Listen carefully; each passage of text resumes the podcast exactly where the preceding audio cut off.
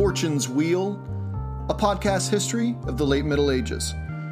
I'm your host, Jonathan. This is episode four Off the Map.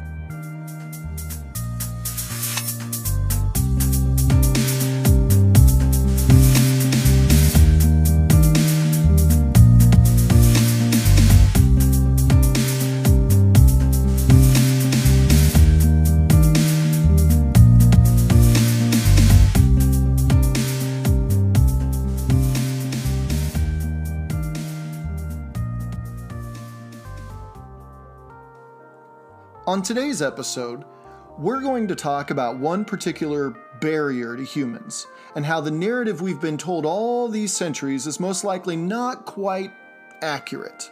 Today, we're going to talk about the Atlantic Ocean, how it served as a barrier to human migration, and how, during the reign of King Ethelred of England around the turn of the first millennium CE, other groups of Scandinavians chose to ignore what the Danish Vikings were doing and pushed westward to precede the official discovery of the New World by Christopher Columbus by roughly 500 years.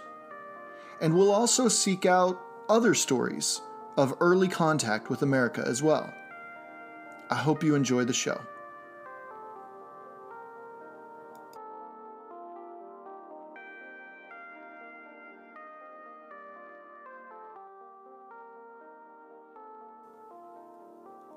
For much of human history, really the better part of a hundred thousand years or so, nature has sought to divide us.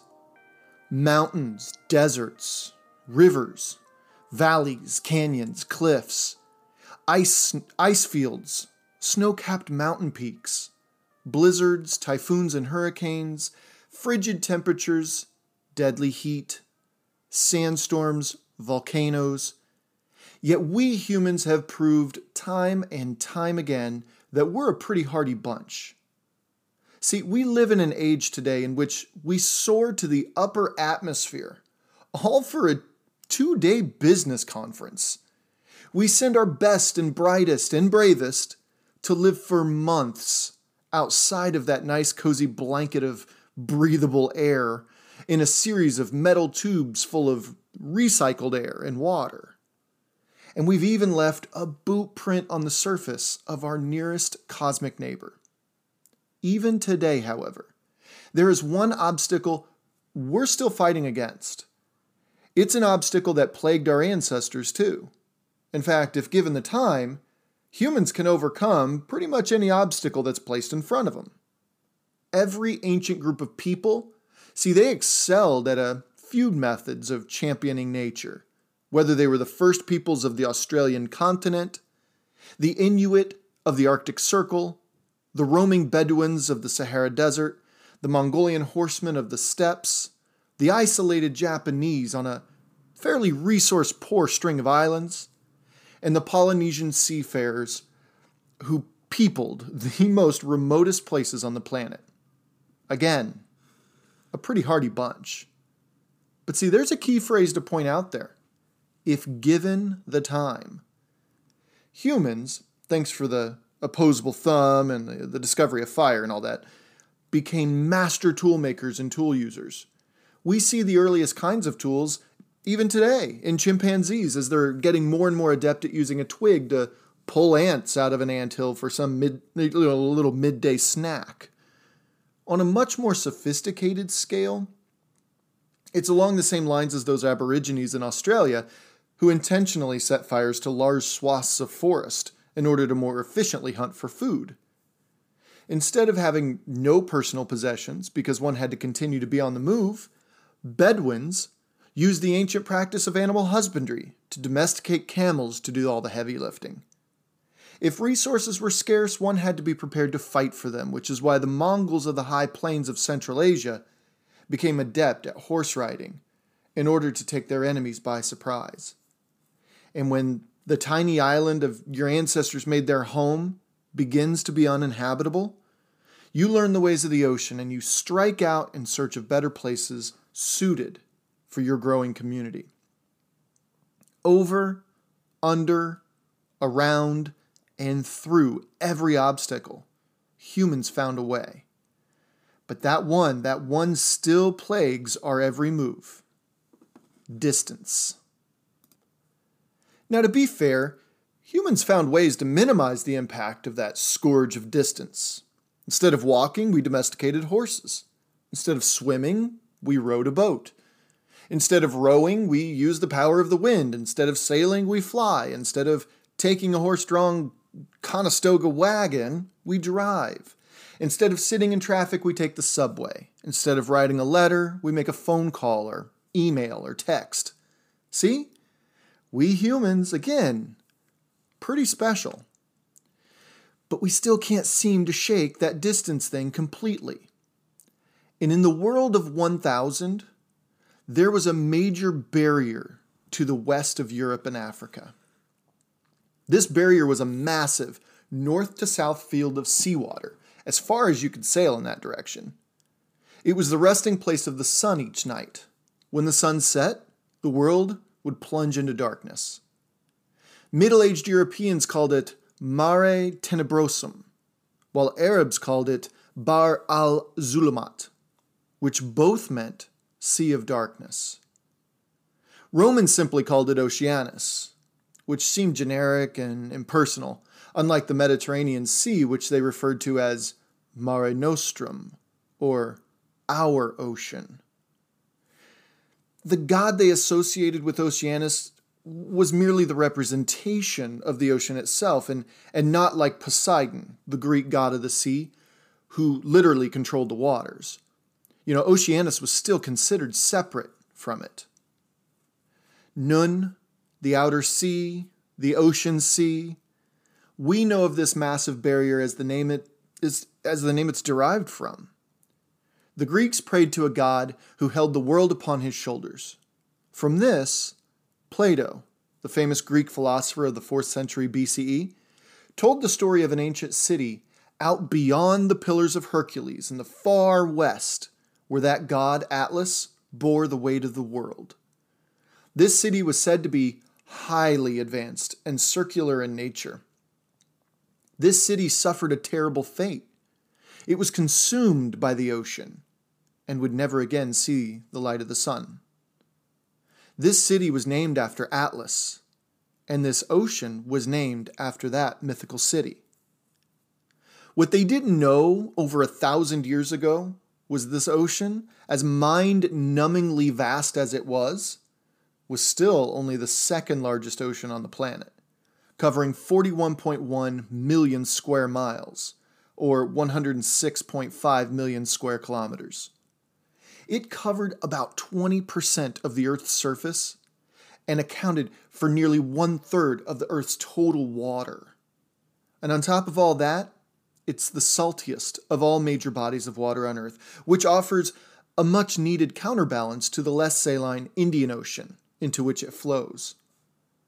This ocean drives weather patterns for both all the major four continents that surround it, whether it's pushing warm waters northward and colder waters southward on this, this planet sized conveyor belt, or carrying the continental dust clouds blowing westward from the Sahara Desert across the 3,000 miles to the world's largest rainforest.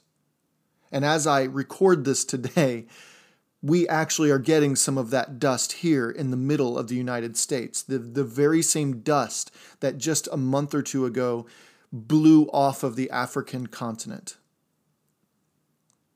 Of course, this seemingly impenetrable barrier we call this the Atlantic Ocean. Averaging 3,000 or so miles from east to west, it continues to grow, if you can believe it, by way of the mid Atlantic ridge that spans from the Arctic to the Antarctic. A whopping 10,000 miles of submerged, jagged peaks zigzagging from end to end, right down the middle, like a giant jacket zipper and this ridge continues to push both of its sides apart, ripping itself apart every second as it spews molten rock, creating brand new ocean floor at a rate of one inch per year, or 2.5 centimeters per year. That's about 1,010 inches or 2,500 centimeters, since that brave ealdorman of Essex stood poised across from the fleet of menacing Norse raiders. Remember that causeway between Olaf Tryggvason's Vikings and Byrhtnoth's Saxons? Since that battle took place, Europe has been pushed away from North America about one quarter the distance of that causeway. Distance has always been a problem for us humans, and when it comes to the Atlantic Ocean, distance seems to be taunting our ancestors as well. But again, we humans, we're a hardy bunch. Officially, historians will tell you that the Genoese merchant Christopher Columbus sought to limit the total distance to the rich Asian port cities of the Far East in 1492 under the banner of King Ferdinand Queen Isabella of Spain. We, we know all this. And for centuries, that's been the narrative. The idea of shortening the distance between Europe and the exotic riches of the Far East drove these expeditions. And of course, Columbus stumbled his way into history by happening to reach the islands scattered throughout the Caribbean Sea, the first quote unquote old worlder to do so, according to history textbooks. Again, that's been the narrative, and it still is the narrative today in primary education circles. However, in recent years and decades, a mounting heap of evidence lay in direct opposition to this. He certainly did happen upon the outskirts of North America, just opening up future generations to penetrate the actual continent in growing numbers over the ensuing centuries. But he, it's safe to now to say, was not the first Old Worlder to do so. He was merely the first one to be recognized and, and widely recorded to do so. Some of the more controversial pieces of evidence of early visitations from Europeans and Africans and Asians are still obviously up for debate, but there are some interesting relics found that, if you squint your eyes just enough, they're entirely plausible. For instance, we know that the Romans colonized as far west as the Iberian Peninsula in what they called Hispania, or present day Spain and Portugal. But archaeologists have recently found a Roman settlement inhabited between the 1st century BCE and the 4th century CE on the island of Lanzarote in the Canary Islands, well into the Atlantic Ocean just off the coast of Africa. Also, there have been floor there was a floor mosaic found in another Roman city depicting what many claim to be a pineapple. Though skeptics say it's a pine cone, but personally, I don't think it looks anything like a pine cone. This isn't really remarkable until you realize that, that pineapples are native to southern Brazil and weren't introduced to the Old World until 1493 by Columbus. And finally, off the coast of Brazil, shipwrecks have been found under the waves of the Bay of Jars. At first, people concluded that jars found there were of Spanish origin from probably the 15th or 16th centuries. But they've increasingly come under harder scrutiny recently, and some entertain the thought of them as Roman amphorae. But Romans aren't the only possible and ancient visitors to the Americas. Many whispers throughout history echo to us today. For the better part of the past hundred years, the scientific world has overwhelmingly accepted the idea called the Clovis first theory, which states unequivocally that first peoples of the Americas first inhabited North America between 13,000 and 15,000 years ago, due to unearthed flint tools found near Clovis, New Mexico, in the United States. However, a growing amount of evidence has been shown to call this hypothesis into question, such as similarities between Clovis flint tools and Solutrean flint tools. See, Solutreans were ancient humans living in France in the Iberian Peninsula. This idea, called the Solutrean theory or Solutrean hypothesis, challenges the Clovis first in that not only were the first peoples of the Americas not of Asian descent, but also in that it pushes the dates of human habitation in North America back another 2,000 to 3,000 years or so. There's a strange map out there as well. It's said that Marco Polo is said to have copied this map from older Chinese maps. This map survives today too, and it clearly shows the eastern coast of Asia, Japan, and, and the, the many islands to their south. But interestingly, it also shows on the right side of the map a rough outline of the western coast of North America, complete with a string of islands in the north at the top of the map we can unmistakably recognize as Alaska's Aleutian Islands. Marco Polo, if you remember, he was a 14th century explorer. And legends abound about ancient travelers heading west. So here's one favorite of mine. It's a it's about a prince of Wales, all right, named Madoc or Madog ab Owain Gwynedd. This one I find fascinating actually. So the legend says that Madoc was a peaceful man and chose to devote his life to exploration and, and discovery and adventure. In the year 1170, he returned after a long stint away and told of a very distant land, rich in resources. He sought to increase the fleet on his return trip, and he left in 1171. But see, Madoc, he never returned. Now, this mythical, faraway land could be nothing more than a fanciful medieval tale, if not for stone structures found at the mouth of the Alabama River in present day Mobile, Alabama, right there along the Gulf Coast of, of the Gulf of Mexico. Cherokee stories tell of a community of fair skinned foreigners who built these structures only to leave and never return. And according to the British website historicuk.com, the stone structures were strikingly similar in design to, let me try to pronounce this right, Dolwyddelan Castle in Wales. And the nearby native population called the Mandan were seen by 18th century traders as having much lighter skin as neighboring populations of natives.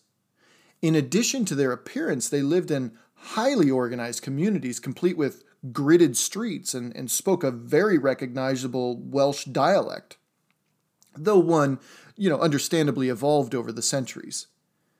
It's worth noting that these ancient structures are still there today. Unlike the Mandan people who were wiped out due to a, an unfortunate 1830s smallpox epidemic. And they're dated to several hundred years before Columbus and the boats they used were nothing like local canoes, but rather were of the design used in Wales. And even the famous 19th century artist who lived among the various native tribes that he painted, including the Mandan before they died out, his name was George Catlin. And he publicly attested to him finding the long lost ancestors of Prince Madoc's expedition. The website explains that people would speak to the Mandan in Welsh and the Mandan would easily respond. And finally, before George Catlin, Governor Thomas Sevier, or Seaver, of Tennessee, the website said, quote, wrote a report in 1799 in which he mentioned the discovery of six skeletons encased in brass armor bearing the Welsh coat of arms, end quote.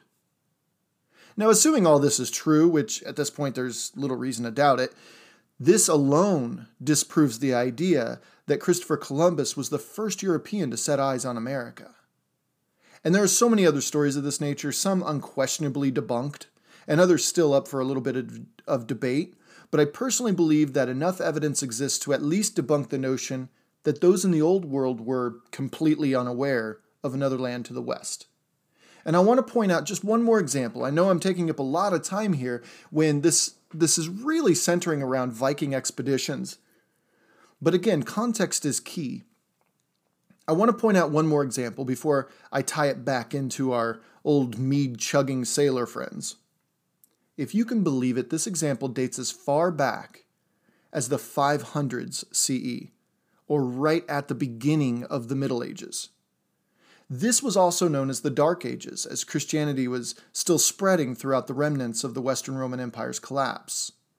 A man by the name of Brendan evangelized all over Europe and was renowned for his Christian piety and his adventurousness.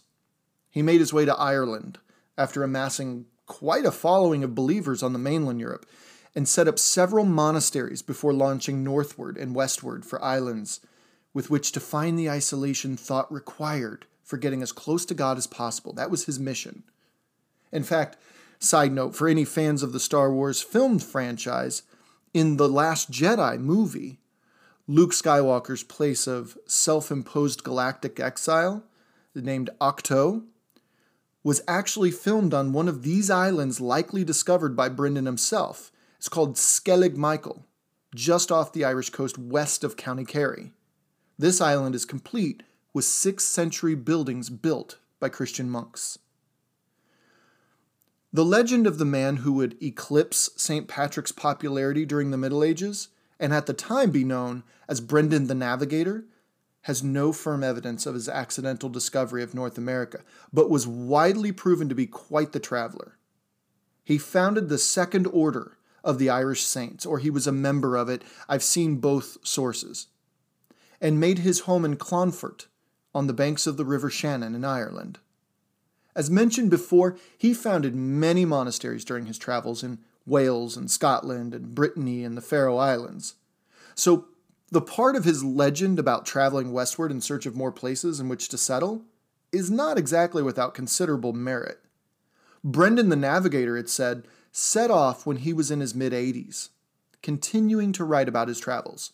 He returned after being blown off course by a storm, with a description of an unknown land that strikes eerily close to later Scandinavian descriptions of what they called Vinland, or present day Newfoundland, in Canada. And for those questioning the feasibility of the technology needed to make such a trip across the treacherous, frigid North Atlantic, see, in 1976, a man named Tim Severin constructed a replica of the boat Brendan the Navigator would have used, and he landed in Canada all the same after following a similar path used by the Irish monk based on the ocean currents. This idea of being blown off course by a North Atlantic storm is a common one found in the stories of the Middle Ages, especially those in Viking sagas. And this attests to the dangers of the North Atlantic and might explain why more exploration wasn't done. Instead, these dangers and the vastness of this natural barrier translated into the idea that if you go there, you will fall off the edge of the world. Into what? No one really had an answer, but they were positive it wasn't good. This, along with tales of gigantic sea creatures that could sink a whole fleet of ships, persisted until Columbus officially proved the Earth was round. Uh, side note here many non Christians knew this for like a couple thousand years already. I know the ancient Greeks knew this. Then later, regarding the sea monsters, came to regard them as merely undiscovered or unclassified whales and sharks and whatnot. See Herman Melville's Moby Dick, for instance. Besides St. Brendan's and Prince Madoc's tales, the one account that seems to hold the most weight of pre Columbian European discovery of the Americas is by far the sagas of the Scandinavian Vikings. And thus, finally, we've come full circle to what this episode was initially meant to do. Sometime in the early 900s, a Norwegian sailor named, I'm going to try to try this pronunciation here, Gunnbjorn Ulf Kragusson, was blown off course by a storm, and he didn't recognize the lands that lay before him. It certainly wasn't his intended destination, which was Iceland. So Gun- Gunnbjorn becomes the first European to lay eyes on a North American slice of land, islands actually, just off Greenland's eastern coast. Around the time that Ethelred was finding his own version of sea legs as young King of England, in the late 970s and early 980s, a Norwegian ruffian named Eric Thorvaldsson was exiled from his home in Iceland for the crime of murder and, and by the way, this apple didn't fall too far from the tree, though, as Eric's father, Thorvald Asvaldsson, was also banished from Norway when Eric was young, hence their home in Iceland. And he struck out westward based on tales he heard growing up of Gunnbjorn and his mysterious lands. He discovered a rocky coast belonging to a mountainous, glacier covered land he named Greenland. Technically, if you ask any geologist on the planet, they would readily tell you that Greenland is most definitely a part of the North American cluster of continental plates. In fact, one can come to, the, to that conclusion themselves without their geologist buddy if they remember that the mid Atlantic ridge that continues to push North America and Europe apart each minute, you know, this ridge cuts right up the middle of the Atlantic Ocean and is largely underwater, except for that sliver of it that cuts right through Iceland, giving that, that island its famous hot springs. You can literally see the opposite continent from each side, each side of that ridge that you're standing on. So now Greenland lies to the west of that ridge, therefore, Greenland is not, geologically, a part of Europe. When Erik Thorvaldsson first set eyes upon Greenland, this man who would come to be called Eric the Red officially became the first European settler of the Americas. This in the year 982, just nine years before the Battle of Maldon. But a clear distinction needs to be made here. Most do not consider Greenland to be a part of North America, uh, understandably, because for the better part of the last, I don't know, thousand years, Scandinavians have held cultural and political sway over it. In fact, today, Greenland is owned by Denmark itself, and, and, and it's not a part of mainland North America. So there's, you know, a little wiggle room there for, for interpretation, I admit. Eric the Red sailed up both the eastern and western coasts of Greenland, and even set up two settlements, one called, cleverly, I guess, the Eastern Settlement, and another brilliantly on the west side called the Western Settlement. So there was also a much smaller settlement in the middle of these called, you know, the Middle Settlement. Okay, so it's safe to say that Eric the Red was many things, but a poet he was not. Eric the Red's son, Leif Erikson, a highly respected man, in the year 999, eight years after the Battle of Maldon, just so we're keeping track of other things that, that we've already talked about on the show. Leif Erikson in 999 was blown off course, and after a quick stopover in the Hebrides and fathering a son to the daughter of a local chieftain, he landed in his uh, intended destination of Norway. He quickly became hirdsman, which is just a trusted member of the royal bodyguard of Norway, and he was able to befriend their king, Olaf I, a man we know on this podcast as Olaf Tryggvason, who, having converted to Christianity years earlier over a friendly game of chess between the two men, converted Leif and commissioned Leif to Christianize Greenland. So that is what he did. While evangelizing across Norse settlements in the North Atlantic, Leif heard of fanciful tales of a successful Norse merchant who was blown off course on his way back home to Iceland from Norway way back in 986 about those undiscovered islands, remarkably beyond Greenland. Recorded by the German monk Adam of Bremen almost a century later, when he was interviewing the King of Denmark, Svein Estridsson, he was talking about the story of Bjarni Herjólfsson, accidental sighting of North America where, quote unquote, unknown crops grew. Leif soon set out to see what these legends were all about. Or he was blown off course by a storm. You know, at this point, it could go either way, right?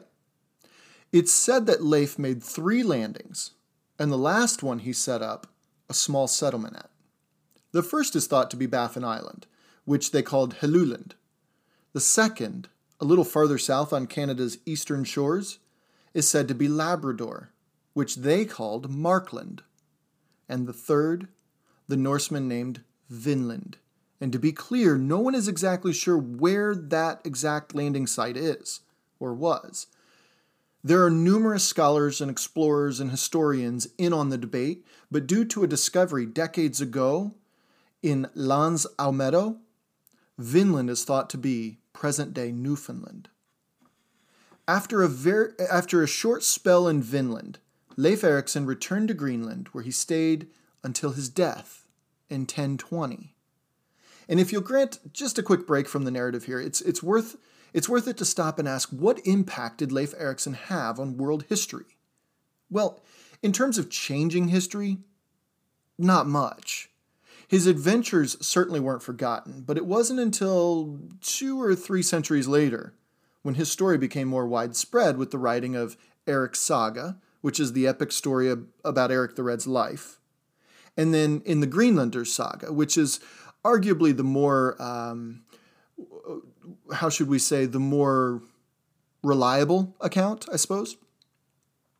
As for, as for us today, well, it's pretty clear that Christopher Columbus quite simply was not the first European to step foot on North American shores, as we've said, especially with indisputable evidence that the Norse of the North Atlantic have left stone foundations of buildings as well as trinkets and, and other valuables around L'Anse aux Meadow, Newfoundland. In fact, to tie it more into the present, I guess modern anyway, the 30th President of the United States, Calvin Coolidge, from 1923 to 1929 is when he was president. See, he recognized Scandinavian immigrants and their descendants throughout Minnesota, publicly acknowledging the fact that Leif Erikson around the year 1000 was the first European to land on North American shores. Furthermore, the United States Congress and, and President Johnson officially named October 9th as Leif Erikson Day in nine, or, excuse me, 1974. Unfortunately, due in large part to various forces in 20th century American education, this was squashed in favor of October 12th, Columbus Day. Cultural baggage aside, isn't it just factually inaccurate to celebrate Columbus over Leif Erikson? I don't know. So back to reality here, back to the story. Leif Erikson in 1001 bounces around Canada's eastern coastline, and he lands in what we mostly believe to be Newfoundland. Shortly after creating a small settlement, he leaves and he never returns, but the Norse exploration and the settling of North America did not stop. A man named Thorfinn Karlsefni, like the vast majority of Scandinavians at the time, was a trader, a merchant. He sold goods and he was known as a pretty honest businessman. In fact, his last name of Karlsefni has been translated into a lot of different phrases, but they all center around this idea of him being a complete man. While in Greenland for business, Thorfinn married the widow of Leif and Thorvald's brother Thorstein. Her name was Gudrid, and she filled his head with tales of these of this strange new land full of pastures and timber and who knows what else off to the west. Thorfinn saw an opportunity, as all entrepreneurs do. He needed a fleet of adventurers and warriors, and yes, even some women. By all accounts, Thorfinn meant to settle this new land, to strike while the iron's hot, so to speak. So, to give the expedition a little celebrity, I wonder, Thorfinn recruited another son of Eric the Red, brother of Leif, named Thorvald. In addition to Thorvald, Thorfinn, the businessman, also accepts also accepts Leif and Thorvald's sister, the legendary Freydis. So again, as all Norse history goes, not much is known until they're actually settled in, Vi- in Vinland. Lot of holes in all these stories. But Leif Erikson, still in Greenland, agrees to allow Thorfinn to use his settlement, presumably L'Anse aux Meadow. They will be there for three years, which will be the longest continuous period of Scandinavian settlement on the North American continent to ever exist, as far as we know so far. Things seem to be going pretty well for a while, and Thorfinn and his wife Gudrid give birth to the first recorded European child in the Western Hemisphere. This child's name was Snorri. Okay, I, I mean, I admit, not a great name for someone that important, but if it's any consolation, Snorri was a fairly popular name amongst Scandinavians at the time. So, yeah, Snorri Karlsefni, the first European child born in North America. There you go. Unfortunately, the natives in the area became bolder as time went on. At first, see, these Greenlanders would, would see tell, telltale signs of these strange new people they dubbed Skraelings, meaning barbarians. Then they would see them in larger numbers on the horizon or, or in the trees at a distance. They were even seen in small canoes on the waterways in the area. However, something drastic occurred, because the next thing we know is Thorvald, in what became known as the Battle of Vinland in 1010. Thorvald was killed, and the natives raided Thorfinn's settlement. In the ensuing chaos, Freydis, who was already a feared rabble rouser and a fierce Viking woman, would make her place in history. According to the Greenlander saga, which, as far as sagas go, like I said before, is more or less our kind of go to source for the Vinland account, even though it was written a couple centuries later, the natives attacked under the cover of night. The Greenlander's saga reads this quote, Why run you away from such worthless creatures, stout men that ye are, when, as seems to me likely, you might slaughter them like so many cattle? Give me a weapon. I know I could fight better than any of you. That was Freydis talking. All right. And, and, and Freydis picks up a sword of one of the murdered Norsemen on the ground.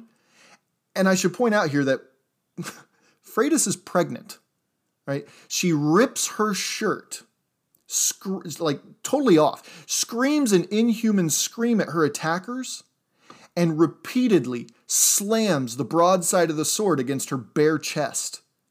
This succeeds in scaring away the natives who, it seems, couldn't get away fast enough. like I said, legend. All right.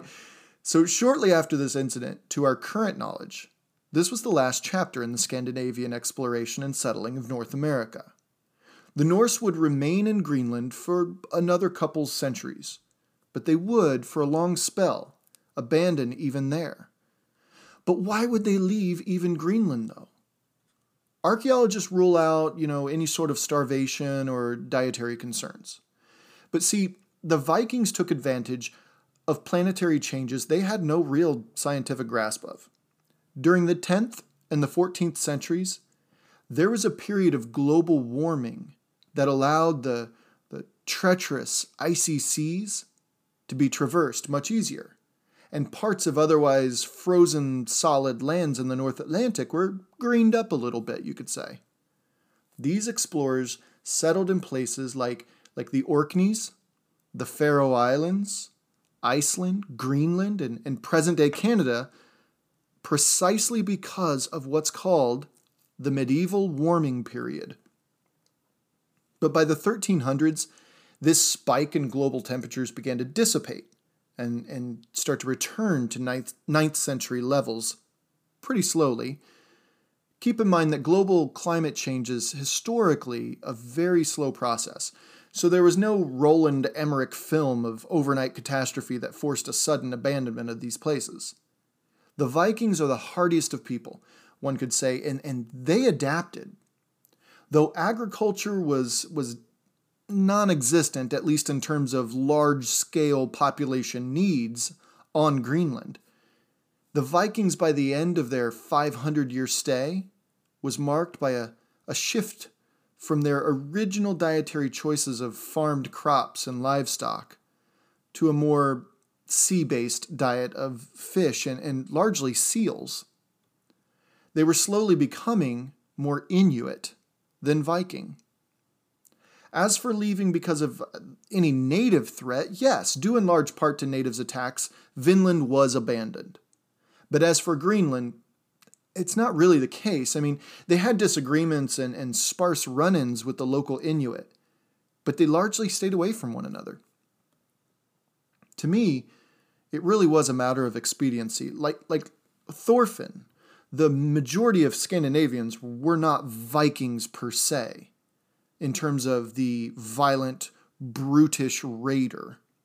All right? They were farmers and they were traders and, and members of fairly sedentary communities like those we find in Greenland and Iceland and Norway, Sweden, Denmark, and Normandy.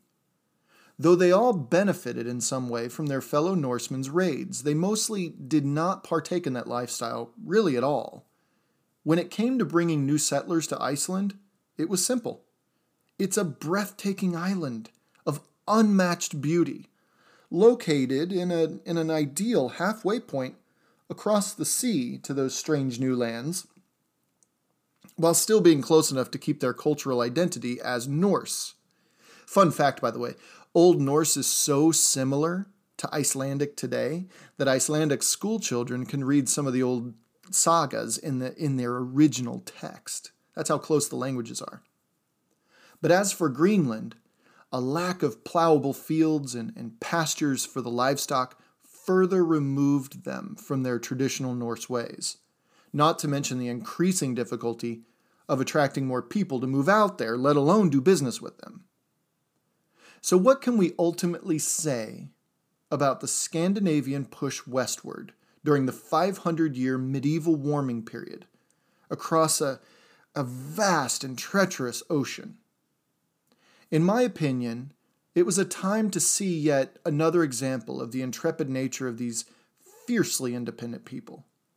The people were unapologetically brutal, and yet still harbored many of the same peaceful intentions of any people wishing to move into unknown lands to start a new life and expand the reach of their beloved culture. It didn't work out.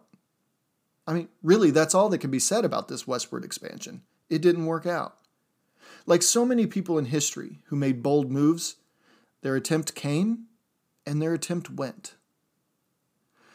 But the Norse were certainly not finished with the Middle Ages quite yet before ending the show, I really want to go back and I want to do a quick survey of the Norse before we move on. Some of this will be information that we've covered, and some of this will not be information that we covered as it took place before the Battle of Maldon. So, just a few bullet points here.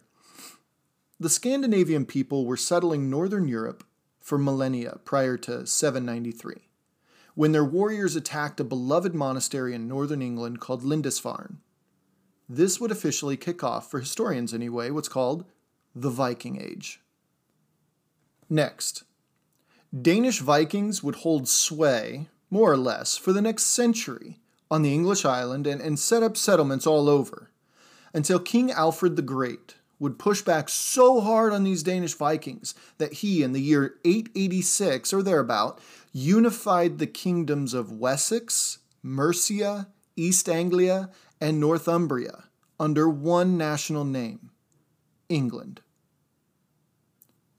Meanwhile, a Scandinavian leader and contemporary of King Alfred, named Rollo, would settle mainland West Francia, extort the king of West Francia, and carve out a French duchy called Normandy in the year 911. See, in the east, around this time, Norsemen from present day Sweden pushed east and began mixing with the Slavic people of East Central Europe and set up kingdoms such as Novgorod. These people would come to be called the Rus, or what we call today the Russians. And back in England, Alfred's kingdom would hold up for another century, with several Danish attempts at reclaiming England under Danelaw, until King Ethelred the Unready, who we already know, would be overwhelmed by the Danes under Sweyn Forkbeard. This the starting point for this podcast.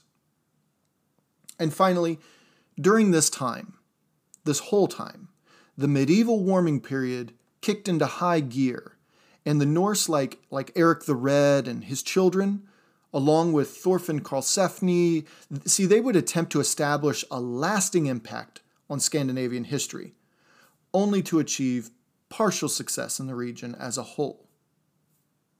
Now, one could narrate the late Middle Ages in many ways, but I've chosen to focus on the fundamental top down change in England by the Danes to, to start our podcast. Some might feel like they're ready to move on already. I mean, there's a whole continent of goings on that need to be explored. So why so much time on the English and the Vikings, right? Well, I feel it's all it's all prelude. What emerges from the ashes of Alfred's England and Canute's North Sea Empire, which we haven't had a chance to see yet, is what catapulted Europe into the next phase of its evolution toward what we see today. We're going to return to England and we will explore the fate of the Saxon held England before following its ripples outward, expanding our, our view to cover larger and larger swaths of political intrigue and, and stories. And, and here it is yes, a major movement toward this idea of globalization, which the Vikings are directly responsible for. So I hope you enjoyed our little foray westward with the Vikings today. Thank you all for downloading and listening. I'm determined to grow this show, so I ask that you share this show with those you know. I'm excited to admit that we now have listeners across the United States, as well as Switzerland, Ireland, and the United Kingdom. If you like what you hear, please leave a rating and review on your favorite podcast app or site. And we're also on Facebook. Search for Fortune's Wheel Podcast. And Twitter, at Wheel Podcast. And Instagram. This is all lowercase here, folks. At Fortune underscore Wheel underscore podcast. You can also email the show at all lowercase letters here, Fortune's Wheel Podcast at gmail.com. I encourage questions. I encourage book recommendations.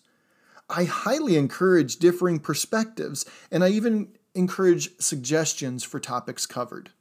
Again, thank you for your support. Now, we sail back eastward on the next episode, but not quite to England yet. There's a quick stopover on the Emerald Isle that must be established. See, the Danes were everywhere, as, as we've clearly seen, and Ireland, Ireland was no different.